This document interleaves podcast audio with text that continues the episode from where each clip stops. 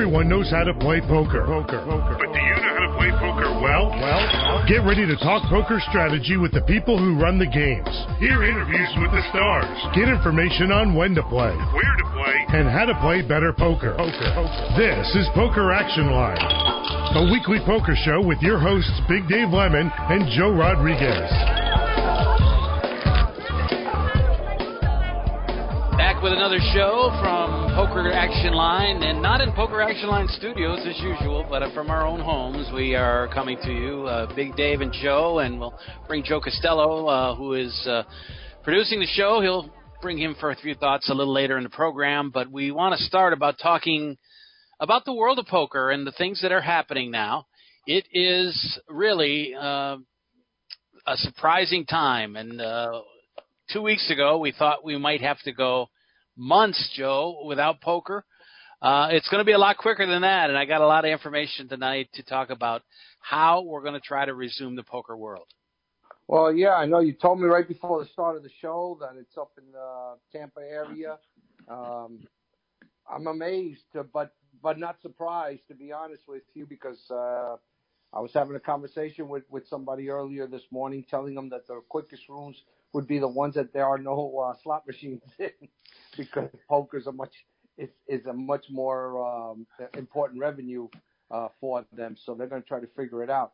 I'm really curious to see how many people they're going to allow on the table and how they're going to approach, you know, uh, social distancing and making sure that things are as safe as possible. Well, I have a lot of information on what Vegas plans to do and some of the things that other places are doing. Uh, we can start right here in South Florida, which is a pretty amazing time. Magic City, who of course does have a casino and a poker room, are opening neither, but they opened on Friday with Jai Alai. Now they have no fans there, but they have started playing Jai Alai there. They are showing the feed. There's betting online, and it's pretty crazy uh, to actually see Alai going on there. And I don't know how they pulled it off, but somehow they did. Well, listen, you know, social distancing amongst the players is going to be a lot easier to do. I don't know what their yearly requirement is, but you know, I, I'm I don't know have you been there when they ran it last year? I did, I did, and it's changed quite a bit. What they've actually done is they've taken the area where the audience was before, and they put out a bunch of uh, little couches for the players to sit on. The players are not allowed back into the locker room to congregate or hang out, so they have all their stuff out there in what is the audience area. Now the cameras don't shoot that area; they just shoot the court. But uh, the players hang out there. They're only allowed four players on the court at a time. Uh, the scoring goes on uh, behind the back wall, and uh, everything is normal as far as that goes. But it is crazy to actually see this going on, and they have had successful performances over the weekend, three of them, and they will continue now. So I don't think it has really any direct result on us, but it's kind of funny that the point that you made is is really interesting uh, because you know, I don't think that we would open Alai without the casino being able to open. And uh, they are really intent on making this Alai aspect of their business successful with a YouTube channel and a lot of things. So they wanted to get started.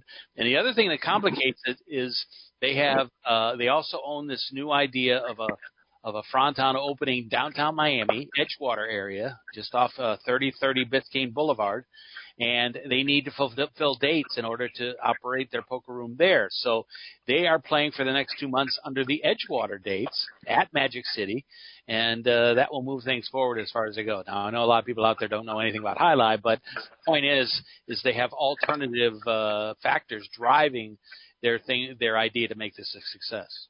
And and people don't you know forget that the uh, fiscal year for the state of Florida ends uh, on you know the last June day 30th. June 30th. Yeah. So if you have mandatory performance dates that you have to you know meet to for the for the minimum or, or for whatever the state requirement is, you've got less than two months from today. So well, that was the plan for them. Yeah, that they got started there.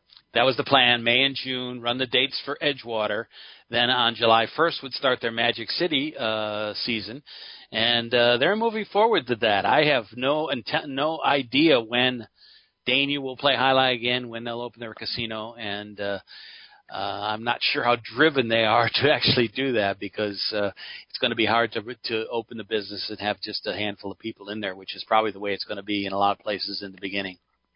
Yeah, Dave, but still, I mean, even if they allow us at 25% capacity, the casino should break, you know, should at least cover expenses, uh, you know, put people back on the payroll and so on.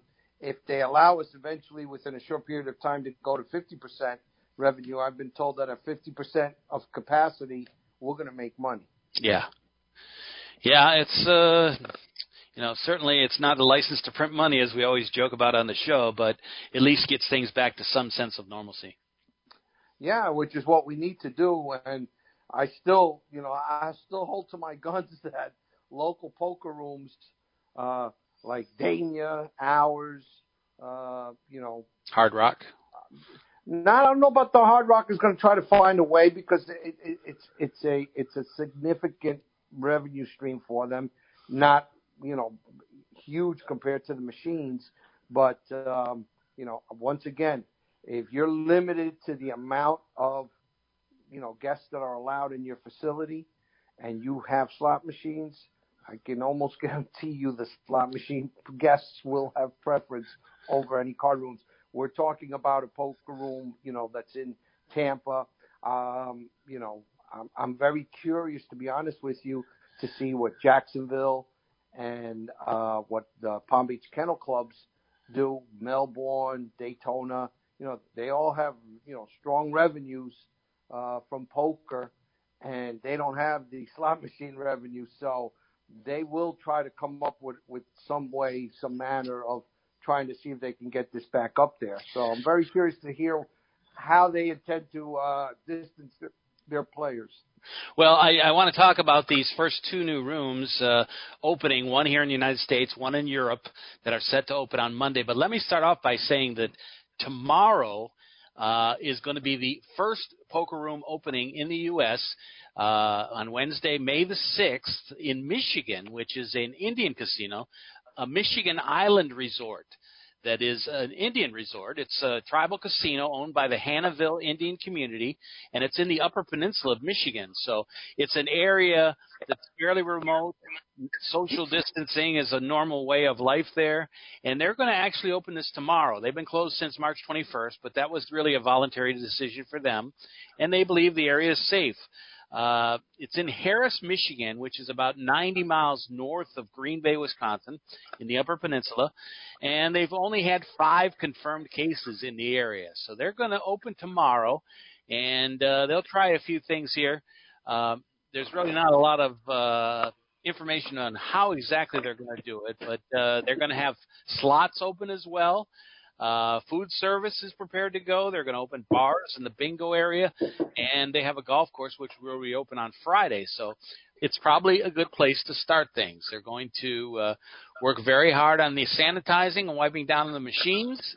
Um, and uh, they're going to take people's temperature when they walk in. They have a few things that they've set up, but we'll find out more about it after they open. So uh, uh, that's the very first poker action in the world, really, uh, since the closures. I, I heard how they're going to wipe down machines and how they're going to take people's temperature. I still haven't heard anything about how they're going to run a poker game. Well, they said eventually they'll put these plexiglass barriers in, and I want to talk about that a little bit later because there's actually a Facebook video uh, that was shot at uh, the Margaritaville Resort, I think, believe in uh, Louisiana. But uh, they showed new ways to have a poker game with these uh, glass uh, sneeze guards basically in front of every table spot, and then plexiglass in between the players so that there's not a lot of air circulating directly from another player. Uh, they showed a blackjack table. They didn't even have cards. They had actually had them into a little camera screen on the window of the uh, plexiglass where you could actually see your hand uh, without anybody else seeing it. So uh, there's going to be some t- new technological things, and I want to get into that later when we talk about Vegas and the stuff that they put out uh, over the last week on how they're going to plan to reopen down the road. Well, you know, I'm very interested to see if the poker community takes to that uh, down here, and so so they're looking to run a full table with those. I've seen that picture. It, yeah, it, it looks like it looks like you're in a cramped bank area with uh, plexiglass on each side of you, a small opening for you to bet, make your bets with your chips and, and, and push your cards forward. Exactly, Uh, like like you're at a bank window.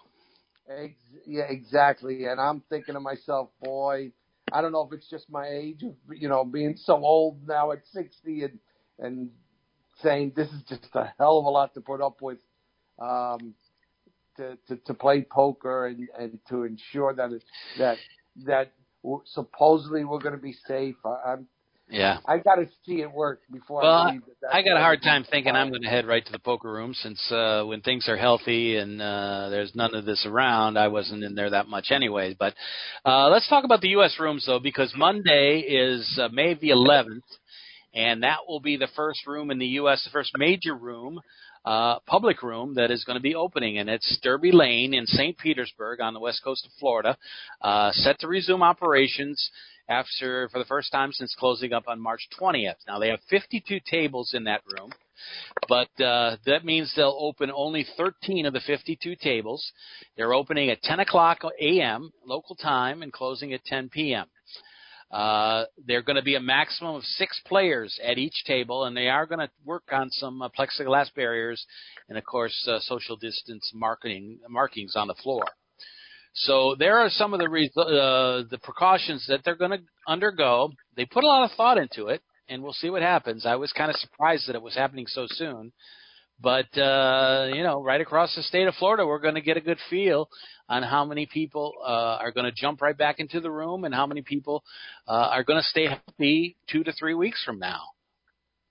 And we're going to find out now because we mentioned in last week's show, Dave, about shorthand, shorthanded play, and that's what you're going to get six-handed play here.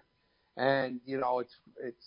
I love playing six-handed. Uh, you know, um, I really enjoy it. But as a manager, Dave, I could tell you right now, very few people, at least that's been my experience down here in South Florida, enjoy playing that. Mm. Um, you know, they prefer the, the, the, the full tables to, to get more action into the game.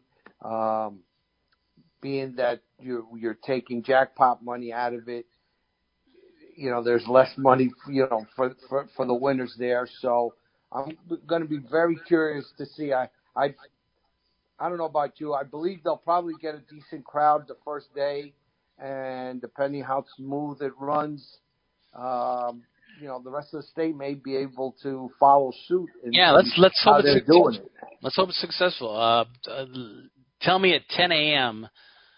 or let's say even 9 a.m. There's not going to be a huge line of people waiting to get in. There will be because everybody's going crazy. I mean, I don't know how much how the you know the phase one restrictions, uh, you know the the picking up of, of the restrictions in the phase one, you know how social the people have been going out to the restaurants and getting out a little bit. But we do know that poker players now. The the crazy part is going to be how their family acts on this. You got wife and kids at home, you know. Yeah. I'm sure. I'm sure. No matter how bad you want to play poker, uh, you have to definitely think about that. And if you don't, I'm sure your better half will. Well, all patrons are required to wear wear masks and pr- protective gloves, which I don't see enforced in a lot of places, but uh, they are enforcing that there. The interesting thing is, they're actually on this Friday night, May the eighth. They're actually going to resume greyhound racing. So they're going to allow people into the outer portion, uh, right by the uh, the stretch run of the track. Nobody's going to be allowed inside the dog track building. They're going to keep that uh, cordoned off. But uh, people are actually going to go go and watch the races uh, right down near the track. Are they going to be able to bet there, Dave? Yeah, then they are going to be able to bet. Uh, the funny thing also is uh, there is a note in here that poker dealers will be excused from wearing those gloves. And if you were wondering how they were going to deal with gloves on, I don't, they don't have to. And if you wear those gloves for any extended amount of time, the sweat that you get on your hands, Yeah. the stickiness that you get, boy, I'm, I'm if they're going to force the players to to wear those, I don't know. I I guess, like I said, maybe it's just me, Dave. I'm getting too old for for all this nonsense just to play cards, you know. Yeah, we're all getting Um, too old. Uh, the other thing is uh, they say that if a mask is needed for patrons, one will be provided. but anyone exhibiting systems will be evaluated by a manager and possibly removed. They will be taking temperatures when people are allowed onto the property, and they must be wearing their mask and gloves. So that all starts on Monday, May the 11th, at the Derby Lane Poker Room. The other resort that's opening is the King's Resort, actually three different properties owned by the King's Resort over in Czechoslovakia area. Uh, the big one in Rozvadov, where the World Series of Poker Europe is played. Also, uh, King's Casino Prague and the Admiral Casino in Rozvadov. Uh, those have all been shut down since March the 13th, and they are also going to open on Monday um, with roulette and blackjack and slots available, poker cash games, but not tournaments for a while. And uh, again, they're saying that uh, they have the highest level of uh, of uh, hygiene standards, and they're also saying uh, that they still hope to uh, have the World Series of Poker in Europe this year. They have 160 tables this year, although they haven't uh, said how many they're going to use on Monday. I, I don't know what to say to be honest with you, Dave. I'm trying to be optimistic here, and I'd love to see it all come back. I just, um, I think tournaments are going to have to take the year off. Yeah. To be honest with you, I just can't imagine somebody wanting to be, you know, in a room of hundreds, if not thousands, of people. Even if they do remove some of the tables, you're definitely looking at at least 500 to 700 people in some sort of conference room and I don't know. Just I don't see that happening with all the all the safety precautions they want to put in place. Yeah, absolutely.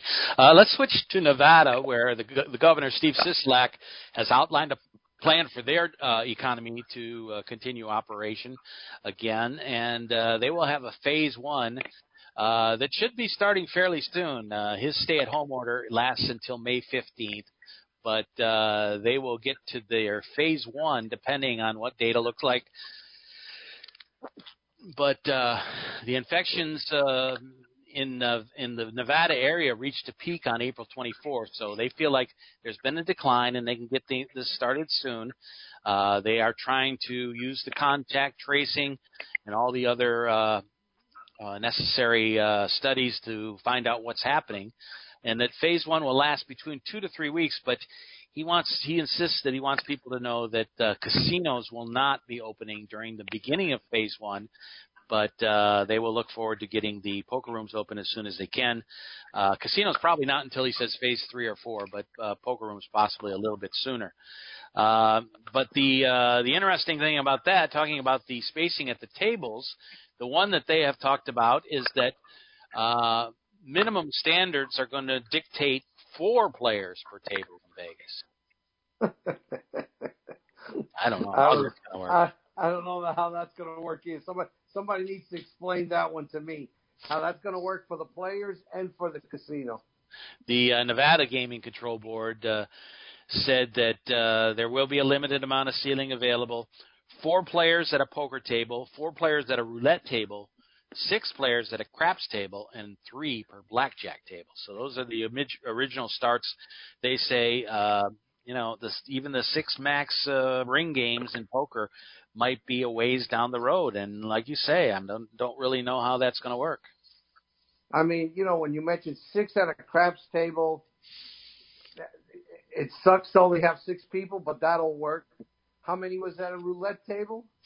Uh, four four. That'll work for the casino and for the players playing. Three at the blackjack table. Three at the blackjack and 3 that'll, at poker. That'll also work. I just don't see four at a poker table working. Yeah. I, it's just there's not not enough. You know, you only get action with four players when you're playing in a tournament, and and everybody knows that there's a there's already a big payday, no matter what whether you get eliminated next or not at the end of a tournament. But four-handed poker, yeah. I don't know. I might. I don't know if I've been out of it for too long, but I don't see four-handed poker being a big thing anywhere in this country. Uh, it says that the casinos have to submit a plan that outside, out, outlines how their staff will comply with all the new regulations, and they must be plans must be submitted at least seven days before guests are allowed into the building. So the one thing that's a little bit different there, though, is that they're planning to allow casinos to operate at 50% capacity when they do open. Yeah, well, what's that in Vegas?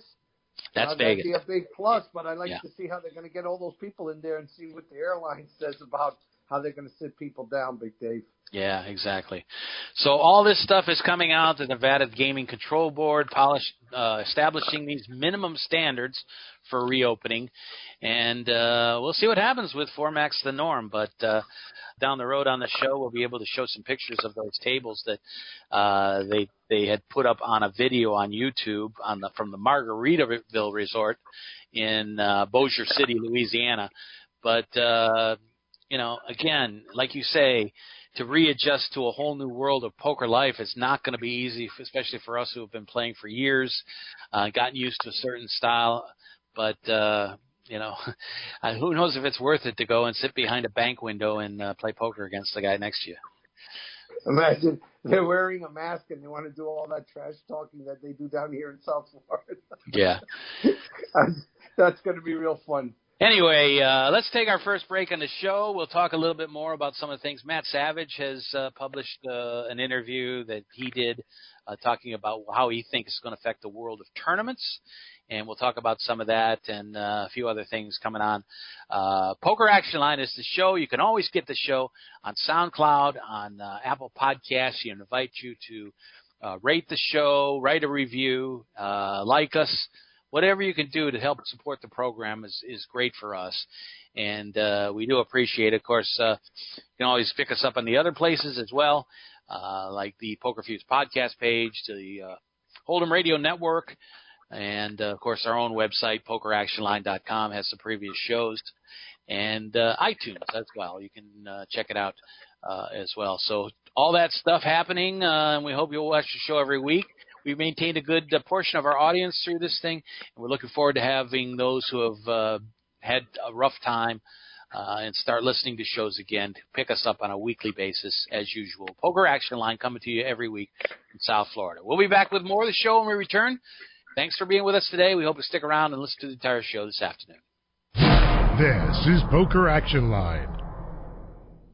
This is Big Dave for PlaceYourChipsCaribbean.com. Want to know what's really cool? Your charitable tax-deductible donation every time you play. PlaceYourChipsCaribbean.com. The feel-good gateway to fun and prizes. Play free. Learn our system. Get 50,000 free chips and play for prizes. Play for scholarships that benefit Caribbean students.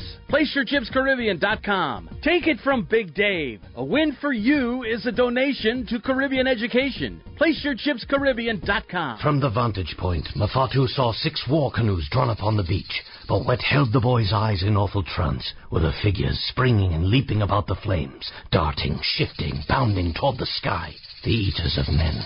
Cannibals. Firelight glistened on their oiled bodies, on flashing spears and bristling decorations. Mafatu watched the strange scene, powerless to move, and he felt doom itself breathing chill upon his neck. In that very instant, he heard a crashing in the undergrowth. Four figures were tearing toward him through the jungle. He could see them now. He turned and ran blindly down the trail, slipping, sliding, stumbling, his breath all but choking in his throat. Only one thought gave him courage as he ran his canoe ready and waiting. If only he could reach it before the savages overtook him. Explore new worlds. Find out what happens next by reading the book Call It Courage by Armstrong Sperry. For other great book ideas, visit literacy.gov. A message from the Library of Congress and the Ad Council.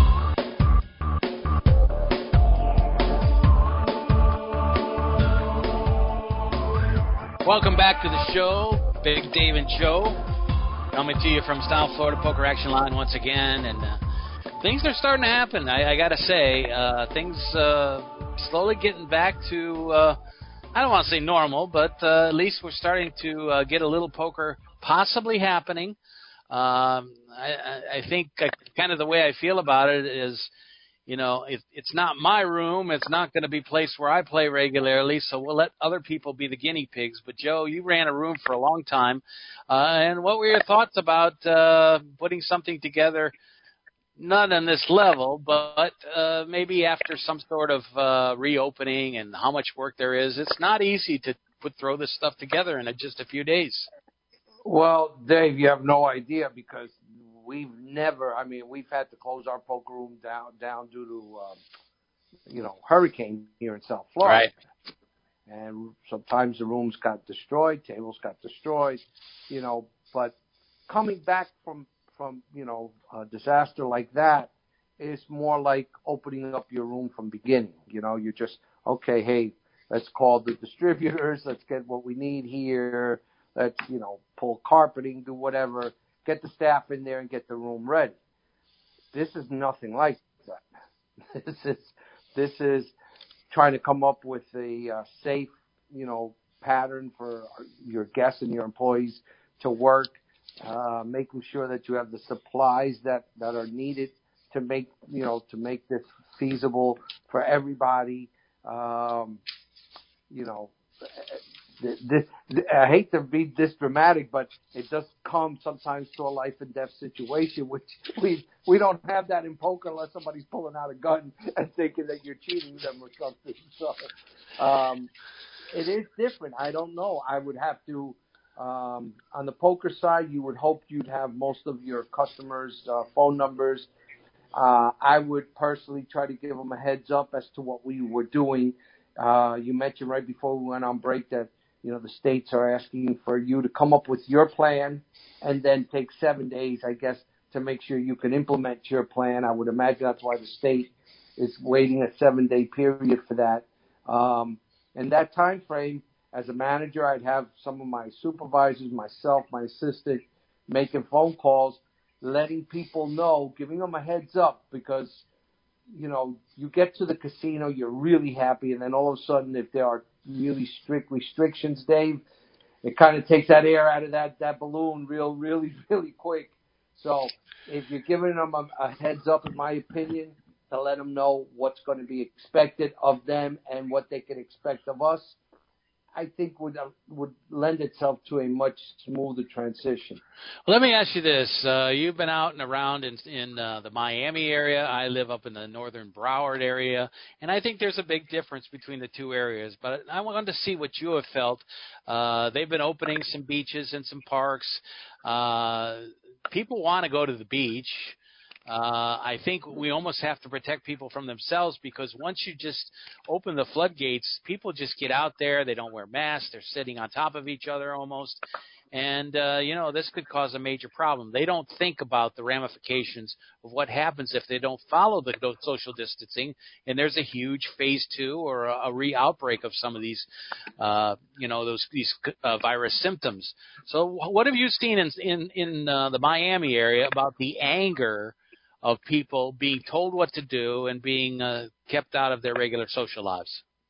Well, the areas that I have frequented, and I've been working with a friend of mine, but we're kind of isolated in this warehouse.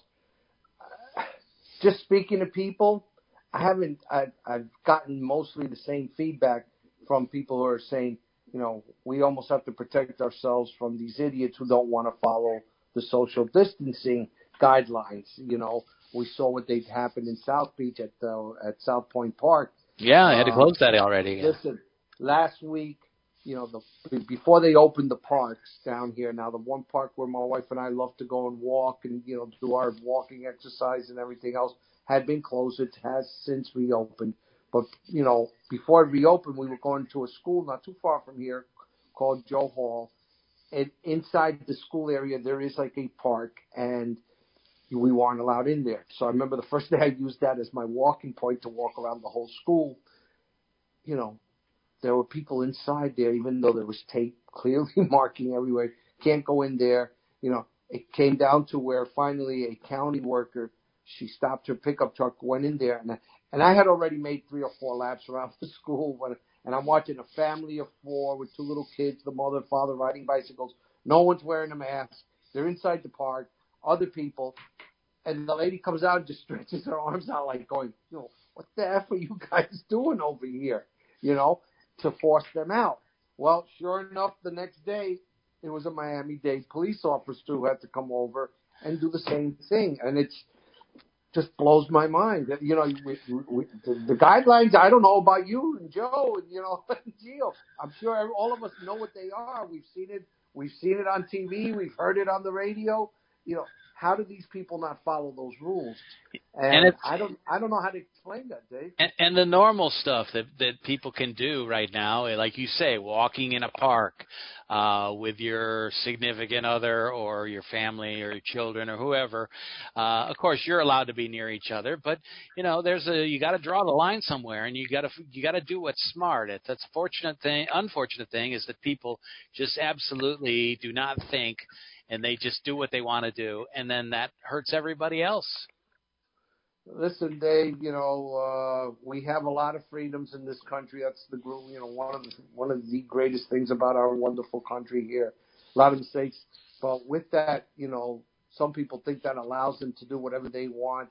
You know, and sometimes you have to let people know. Listen, for the greater good, we're trying to prevent this. You know, the numbers that we're at now, you know, for for the whole country, is a you know it's a lot less than what they thought at the initial, you know, six weeks ago or so when when when they were Dr. Fauci was putting numbers up there about 200,000 deaths in the United States. We may still reach those numbers. Yeah, it but, looks a little more obvious now. You know, but you know, we, we, we were at around 66,000, which is just a tragedy to have this.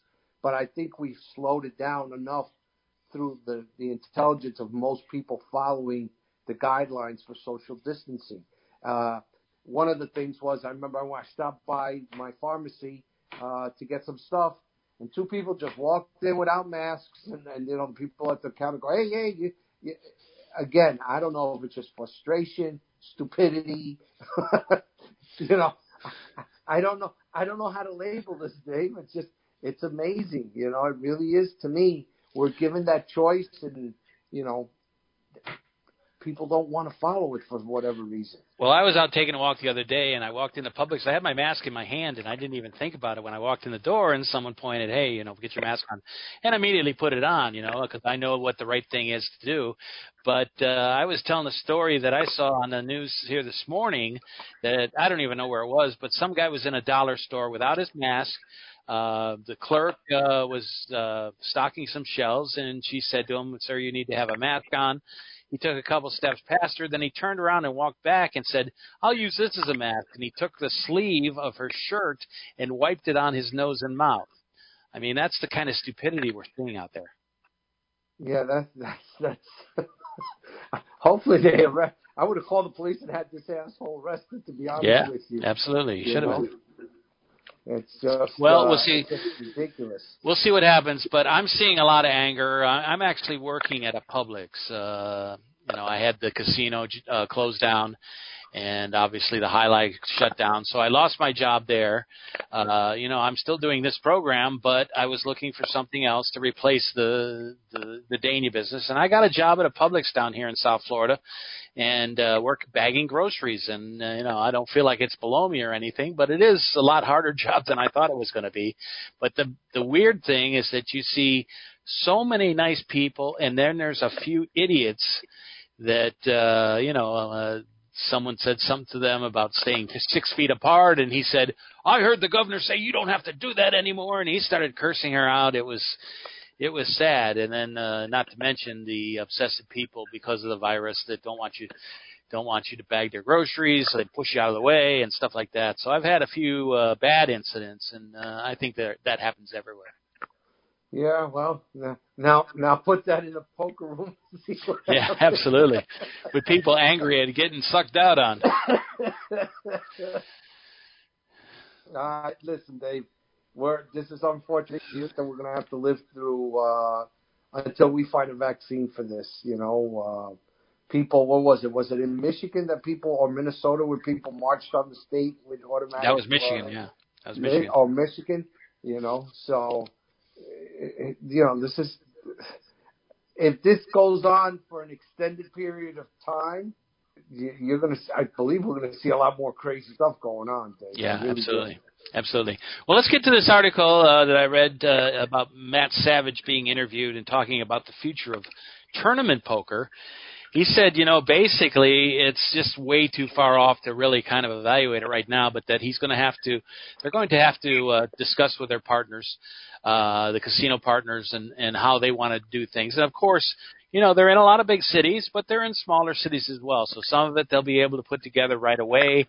Uh, they continue to show uh, the replays of a lot of the tournaments uh, on uh, the World Poker Tour. And, and put, I know that's not your favorite, but they do have some of that stuff.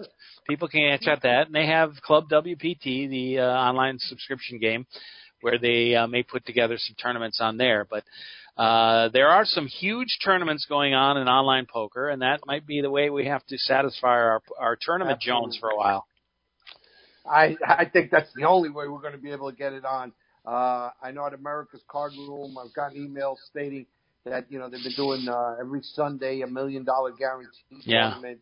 You mentioned on the show on our show last week, Big Dave, that uh, that internet play had gone up over sixty percent you know, from the quarantine time till last week's show.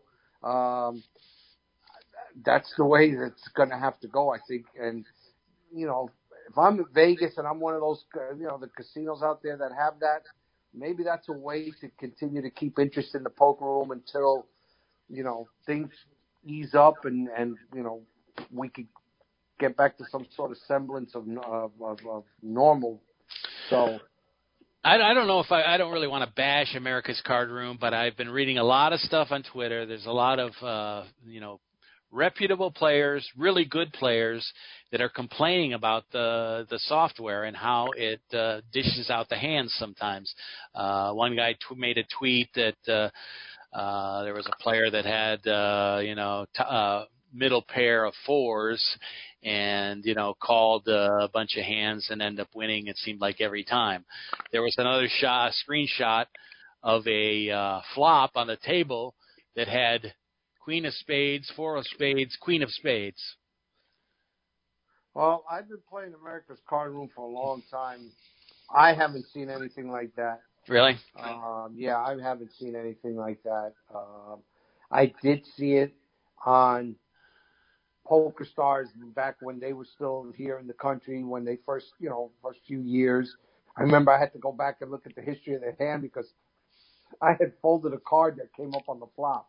Yeah. And I said, wait a minute, how did that come up there? I know I folded that hand, and I contacted them.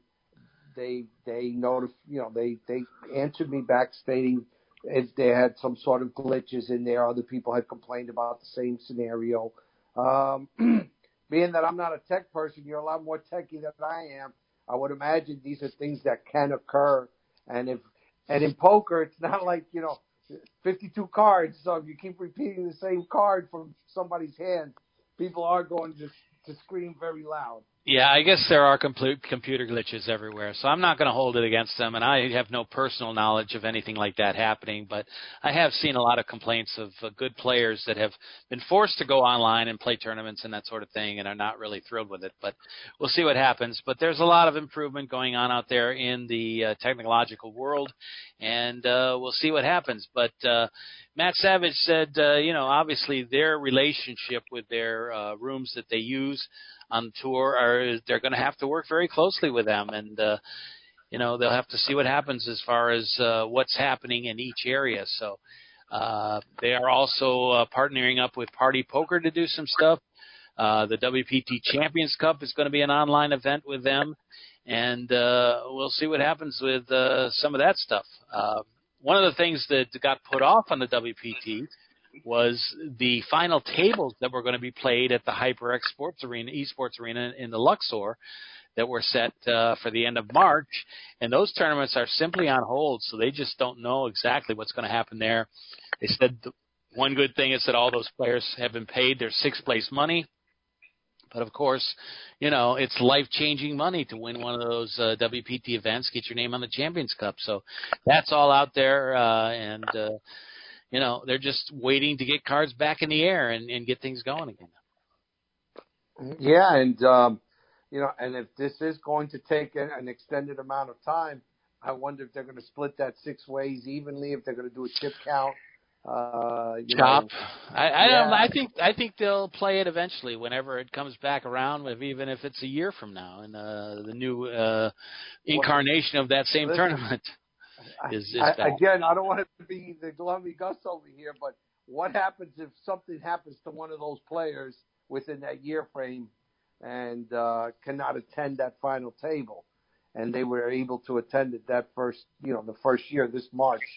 You know, I I don't think that they're going to be able to take this much longer than a few months before they're going to have to distribute that that that prize money. That's a lot of money, like you said. It could be life changing money. Yeah, it's making some good interest for uh, the WPT.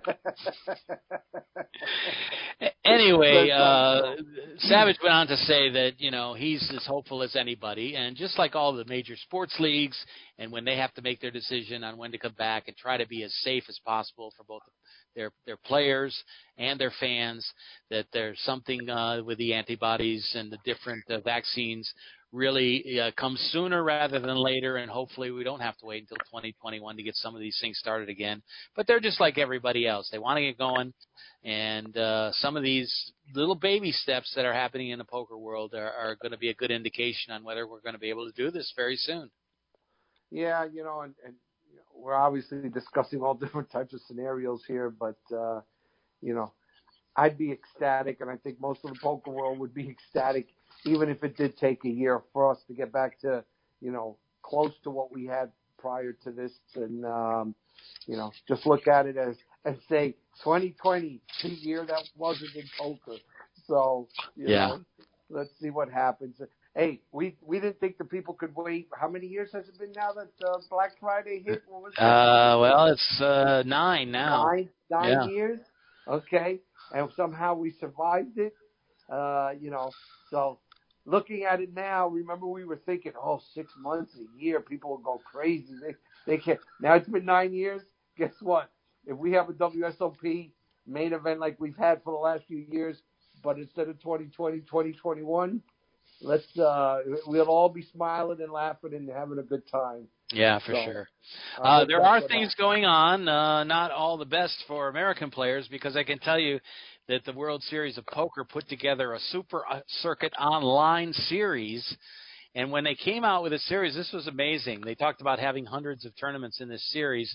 There's actually 595 events and over $100 million in guarantees in this online series, which is played on GG Poker.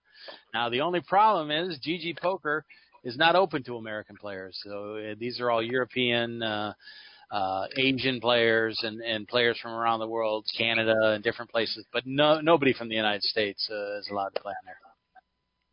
Well, that's been the case for nine years. We're Yeah. not allowed to play.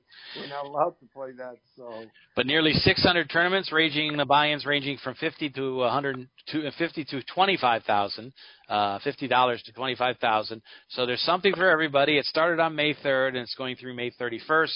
They played about five events. You could check all those re- results out on Poker News. Uh, they're giving some live write-ups.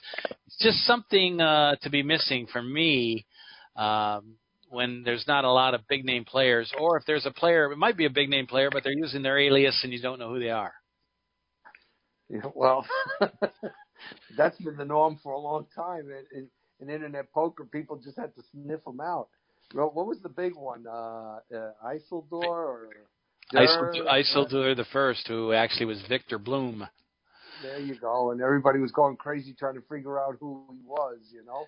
Yeah. So Uh, they started things off with a uh, COVID charity event with a million dollar guarantee, and a player called the Mad Queen was the victor for two hundred sixty nine thousand, uh, four hundred and twenty five. Uh, oh no, I take that back. Fifteen hundred and ninety five entries in that one, and they had a one thousand um, one hundred eleven dollar entry fee, and uh, the $111 went directly to the Nevada Community Foundation's COVID-19 Emergency Response Fund. So, uh, so they they raised uh, close to two hundred thousand dollars for that, and uh, the total prize pool was one point seven seven two million. very nice. Very very nice. And they raised how much did they raise for? It raised uh, one hundred seventy five thousand.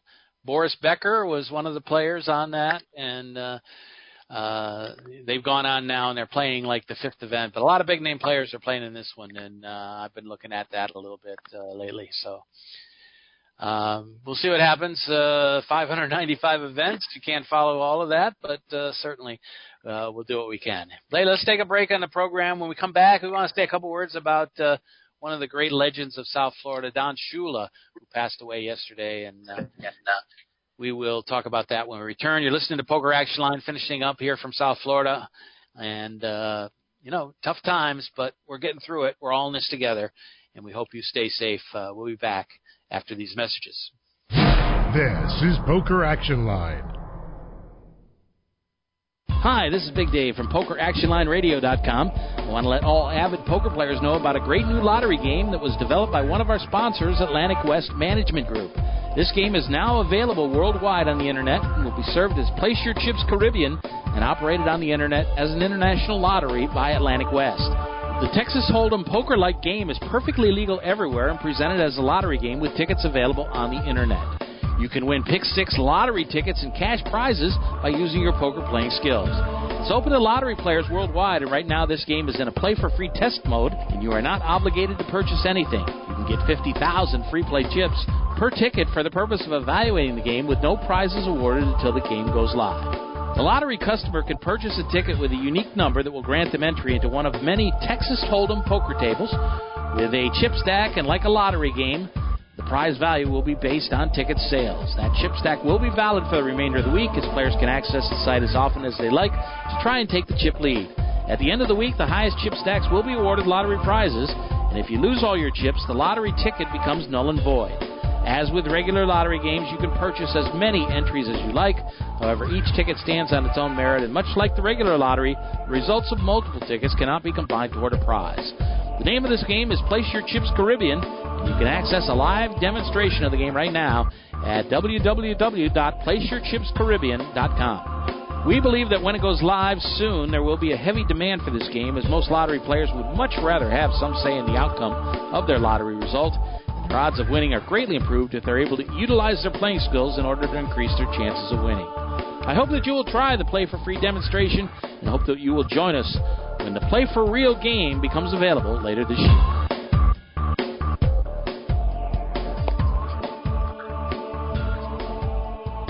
Welcome back to the show, Big Dave and Joe. Final segment of the program. I did want to touch briefly, uh, and I don't want to wait to the last second so we have a little time to talk of, about him. But uh, Don Shula, just a, a, legend here in South Florida, and uh, one of the greats, one of the greats of uh, the game of football. And uh, he passed away, of course, this week. And uh, there was an article that I read on the Herald.com. Dan Le Batard who uh, you know is a big star in radio now. I'm not uh, thrilled with all his stuff now, but he is a tremendous writer. And uh, I just wanted to read a quick sentence from this uh, where he talked about Shula. He said uh, he was a pillar of virtuous excellence across the decades, so very dignified, nary a smear on his integrity. Seaside, uh, I'm sorry, uh, nearly a smear on, of his integrity uh, rugged and royal. He was part army general, part papal majesty. He is the very first winner this region ever grew to love in sports, and he dies as its most enduring. So Don Shula, at the age of 90, passed away earlier this week, and uh, you know, uh, let me bring in Joe Costello because Joe, I know that you loved the, the man as well, and was a big part of your sports viewing life. Uh, what were your thoughts uh, on uh, him passing away this week? Well, just uh, you know, sadness that it's it marks our own mortality. When Don Shula, the mm. strong, the icon, the guy who delivered the perfect season, who made my parents happy, and every teacher that I came up through elementary school and middle school as a little boy had uh, some sort of Don Shula something on the wall uh, everyone down here prior to the Heat, the Marlins, uh, the Panthers, prior to anything else, there were the Dolphins. Not only did they win, they were perfect and they did it in a way that screamed class and integrity. Every year being the least penalized team, Shula always knew the rule book better than everybody else. Uh, they did it in multiple ways uh, with a running game for the early successes and then through the air during the Marino years. You mentioned Le Batard. I heard him uh, talking about this. Can't help but think that uh, Le helped run Shula out of town for Jimmy Johnson. Uh, yeah, uh, he did yeah. give a, a mea culpa on it, but that's got to be a terrible feeling. They said that they squared it uh, later in life. But to think that Don Shula was still admired, respected, the game hadn't passed him by. He had definitely had some issues, um, but to get run out of your own town in favor of Jimmy Johnson, who ultimately didn't do anything better than Shula, and then plunged the team into 20 years of darkness that we've recently experienced. That's a little sad. That's a sour note. But in the end, uh, Shula was golden. He was exactly what you'd aspire to be. And in this world where everyone is grimy and dirty and ex- assumed to be a liar and corrupt and a cheater, which let's face it, that's kind of what most people feel about most people these days. A guy like Don Shula is almost alien to, to people. Like, no, man, he was exactly what he said he was. He was a good, true blue, honest, hardworking individual that delivered for the people that expected it. Uh, I'm going to miss him greatly, but I'm lucky to have to watch his life.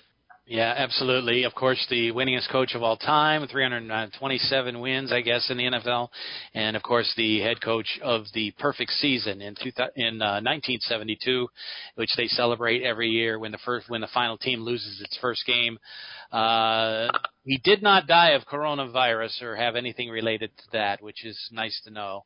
Uh, and he's been uh, he's been aging. Uh, it's been a rough time for him. He's been on uh, a lot of commercials, and you could see him going downhill a little bit toward the end. Anyway, he's ninety though. Like ninety yeah, is good. Right. Like I'll take ninety. Joe will Listen, take you 90. don't roll up hills, that's for sure. Yes. I'll take I'll take seventy at this point. Joe, Joe or Rod, what were your thoughts? Uh, I know that Well, you were a Jets fan, so you probably hated him for Uh, much of your life. I, listen, as a Jets fan, you know the Jets' only Super Bowl win came against uh, Don Shula, but Don Shula was a man of integrity. Listening to some of the sports shows yesterday as I was coming home, um, and I know they had a bunch of different uh, players, you know, honoring his memory and telling stories. And one that really stood out to me, and I wish I could give the player credit because I know Dick Anderson was on and a couple other players, but I don't know who said this, but they were, meant, you know, talking about his, you know, his integrity and that he came in control of another team's playbook and he returned the playbook, Wow. you know, without looking at it. And, you know, the person goes, yeah, Belichick would have memorized, would have burned that in his memory, you know. Um, yeah, you know, absolutely. but it's it's true what you mentioned that Le Batard said in there. You, know, you sit back, and I was hearing his players talk about, well, they complained about two days. Well, then he went to four days, and you know, he goes, no, you better be sure that when Shula chewed your ass out, you know, you you were going to work, and you know, it was all these older players, people who had played for him all, throughout the years, saying that, hey, you know, he could probably still get away with being that type of coach today because of his integrity and because you know his his uh, how great a coach he was. You know that only certain men could do that, and he was a leader of men. He really was, and as Joe said, he was perfect. Uh, you know what? you know, No matter what, you know he he was two and five in Florida, two and six overall in Super Bowls, but he has carved a legacy. He was, he, I believe you said 327. I heard that he won 347 with playoff. oh, is that what it was? Yeah. Yeah, playoff and Super with Bowl. playoff wins That's the included. number. Okay, a, a man who's, you know what, you know, Joe, you, I mean, Dave, you and I are both 60 years old. You know, I don't ever recall hearing a bad thing about this. man. Never. Yeah, You know, I don't know if he ever played poker, but I'm sure he never tried to look at someone else's cards. Well, Only all two I losing- know is, you know, he he led men, he led them to championships. I love the fact that Dick Anderson, which I can credit Dick Anderson saying what he remembers. One of the things he remembers with Shula was right after they lost to Dallas in the, the first Super Bowl that they played in. He threw everybody out of the locker room closed and he says, "Remember this, remember this pain, remember this." He goes because nobody remembers Super Bowl losers and he goes, next year we're going to win every game. And Dick Anderson says, right, we took that all like, okay, we're all going to compete in every game. But sure enough, the next year was their perfect year. So rest in peace, Don Shula. My condolences to, to his family and friends. He was a great man, and this town was very privileged and to have had him as as as their spokesperson. And just a quick note, Joe, like people don't realize the significance for the league. Uh, because hadn't he uh, thrown that game to the Jets in that Super Bowl, the NFL might not have been what it is today. so look at it that way. Like Shula, you know, took a dive for you guys. Don't worry about it though. Until that line got to twenty, and he says, "I'm throwing the damn game." so there you go. Yeah, so it, it touched all of us. Uh, we saw a lot of interviews down here locally in in South Florida. Dan Marino was pretty broke up, and uh, you know it was been it's been a special time uh, over the years, and it, it's it's sad. And and like you say, Joe, he dropped the sin. Is the loss of him really plunged the, the Dolphins into a whole nother level of uh, you know uh, mediocrity for the over the years. So we'll see what happens with Tua at the helm, but uh, you know we can uh, we know that Don did the job here and until he was forced out uh, late in his career. Well, listen, rest in peace, sir. Rest in peace, and and be honest, Joe, being that I'm not a Dolphin fan, but I got to look at this with open eyes. I think the Dolphins have a hell of a coach on their hands because after the Dolphins opened up, uh, what was it in their first four games, giving up 162 points to to 26 that they scored, and then come back and win five out of nine games or something. That was amazing, and uh, you know, I hopefully hopefully Shula Brian Flores said that Shula was very happy that he had gotten the job. So hopefully now the Dolphins have someone that could take this team forward.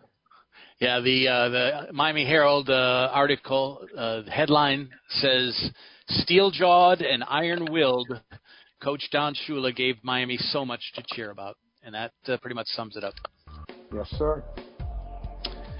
Well, that's going to do it for the show tonight. Uh, we uh, are trying something new here and putting the show together, and we hope to uh, expand on that in the future. We'll see what happens.